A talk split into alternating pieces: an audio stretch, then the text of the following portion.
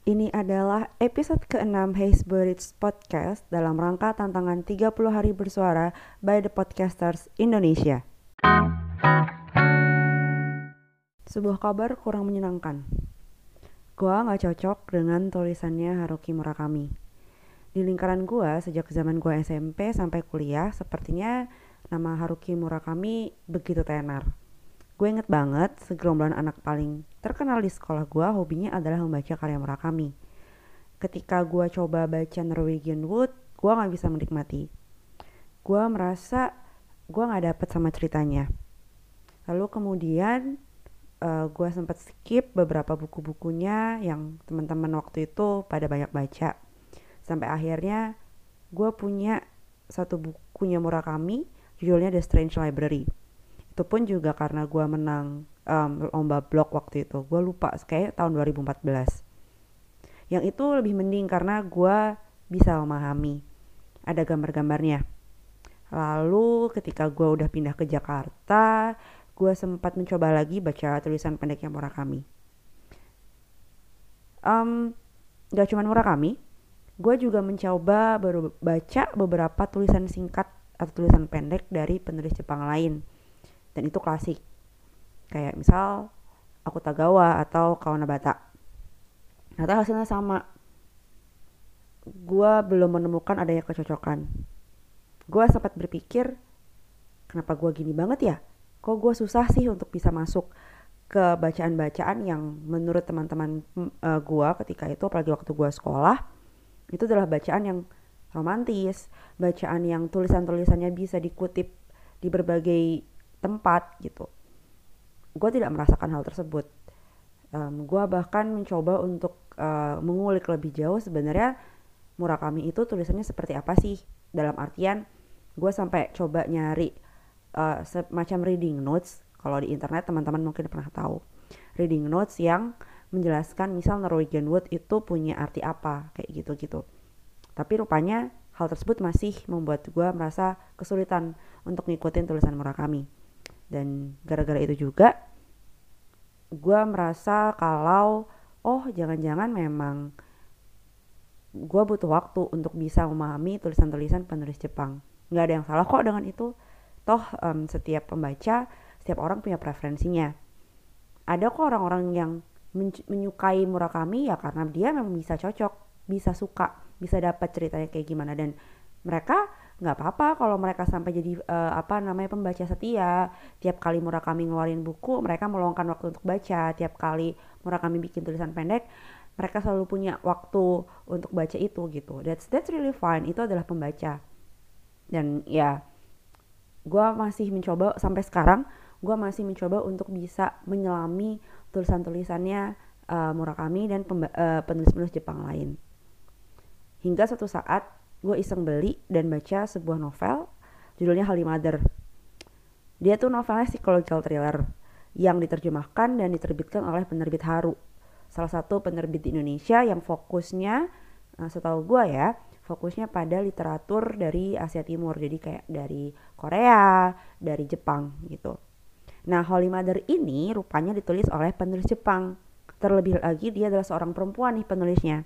Namanya Akio Shirikako nama yang sangat asing buat gue karena setahu gue untuk penulis uh, detektif atau thriller setahu gue itu kalau nggak Edogawa Rampo uh, Higashino Keigo.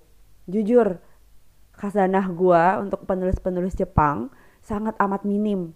Uh, gue menyadari sekali bahwa sebagian besar bacaan-bacaan gue terpengaruh dari bacaan barat. Kayak misal tulisan-tulisannya Agatha Christie tulisannya Gillian Flynn tulisannya Sir Arthur Conan Doyle terutama di Sherlock Holmes ya. Terus habis gitu tulisannya yang nulis um, gue lupa pokoknya dia penulis dari Prancis yang dia memang punya uh, satu tokoh detektif. Gue lupa ya pokoknya itu sempat terkenal gitu. Maka dari itu ketika gue menemukan Halimader yang ditulis oleh nama yang juga asing bagi gue tapi namanya orang Jepang Akio Shirikako gue terdorong untuk itu. Kebetulan Holy Mother ini sempat ramai diperbincangkan dan pada dibilang bahwa this is one of the best psychological thriller book yang pernah dibaca oleh teman-teman gue ketika itu di Goodreads. Ya, siapa yang nggak penasaran? gue ngelihat blurbnya menarik juga nih kalau untuk uh, gue coba baca gitu kan kalau ngomongin tulisan detektif tadi gue udah bilang um, ya itu gue sangat familiar dengan Higashino Keigo berkat uh, gue pernah nonton doramanya judulnya Galileo ketika kuliah. Ketika itu gue suka banget sama Galileo sampai si yang merekomendasikan drama ini bilang itu dari novel uh, penulis namanya Higashino Keigo. Waktu itu seingat gue belum ada yang terjemahan ke bahasa Indonesia. Jadi rata-rata uh, dalam bahasa Inggris dan belum semua novelnya di bahasa Inggris kan. Jadi gue sempat penasaran sih apakah tulisannya kurang lebih ceritanya sama-sama bikin gue hook gitu ya ketarik untuk menikmati bacaan itu sampai kelar oke okay, um, gue mau bacain blurb dari Holy Mother-nya Akiyoshi Rikako. Terjadi pembunuhan mengerikan terhadap seorang anak laki-laki di kota tempat Honami tinggal. Korban bahkan diperkosa setelah dibunuh.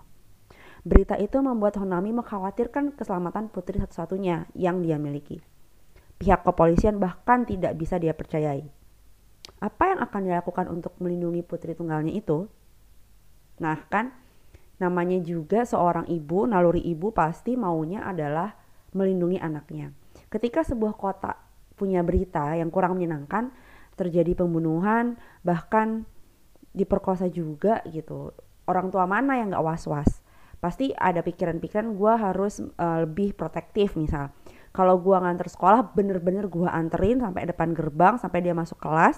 Kalau gue jemput sebisa mungkin gue harus datang lebih dulu sebelum kelas dibubarin jadi chance untuk si anak ini ketemu orang asing atau diajak sama orang asing tuh semakin tipis. Kurang lebih seperti itu ya kalau misalkan teman-teman punya pemikiran untuk melindungi anak gitu kan. Um, Akio Shirikako ini sudah membuat gue tertarik ke Telimadar sejak halaman-halaman awal. Gue sebagai pembaca jadi penasaran, sebenarnya siapa sih yang membuat keributan di kota itu? Sebenarnya siapa sih pelakunya?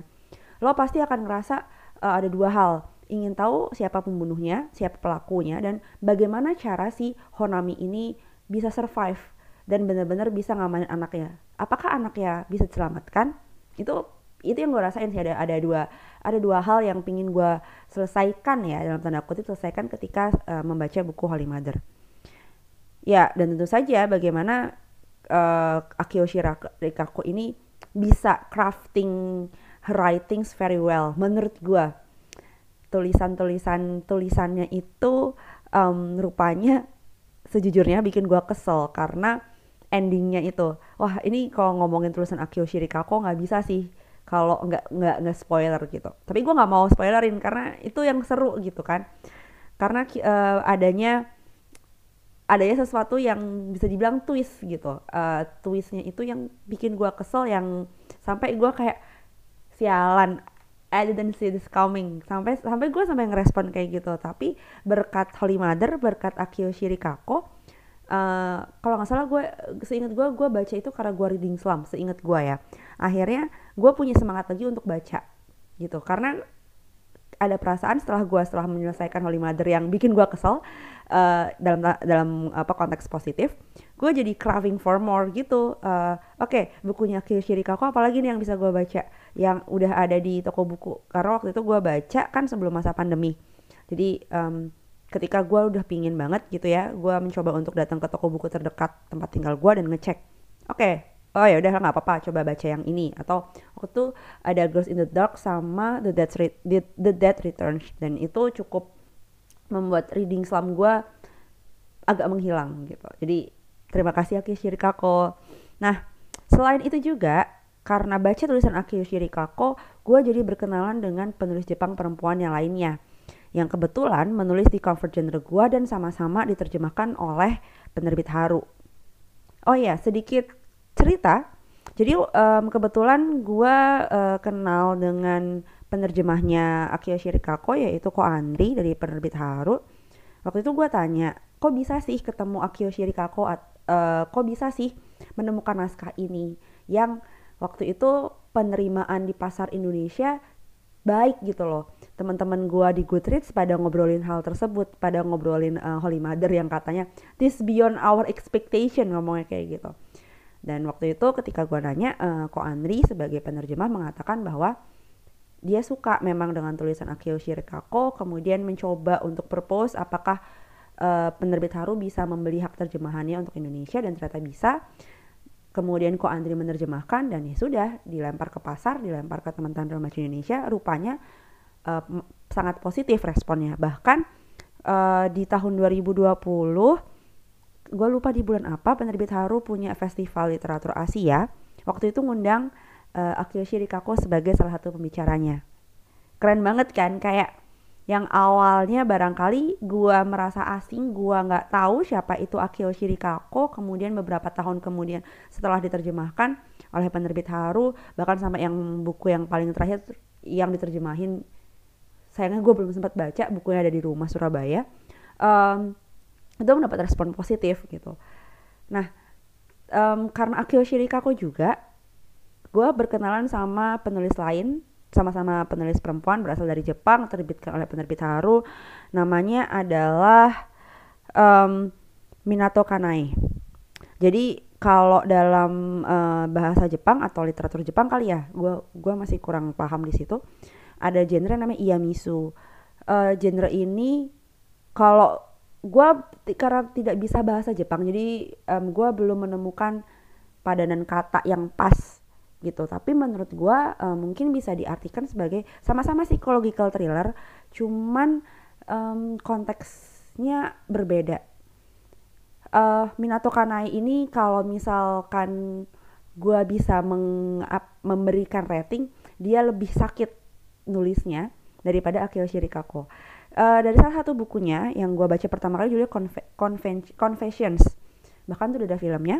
Uh, gue sempat ngerasa ini orang beneran ya kalau nulis sesakit ini. Yang gue kira Holy Mother udah bikin gue mencak-mencak gitu yang ah gue tidak menyangka bahwa endingnya bakal seperti itu.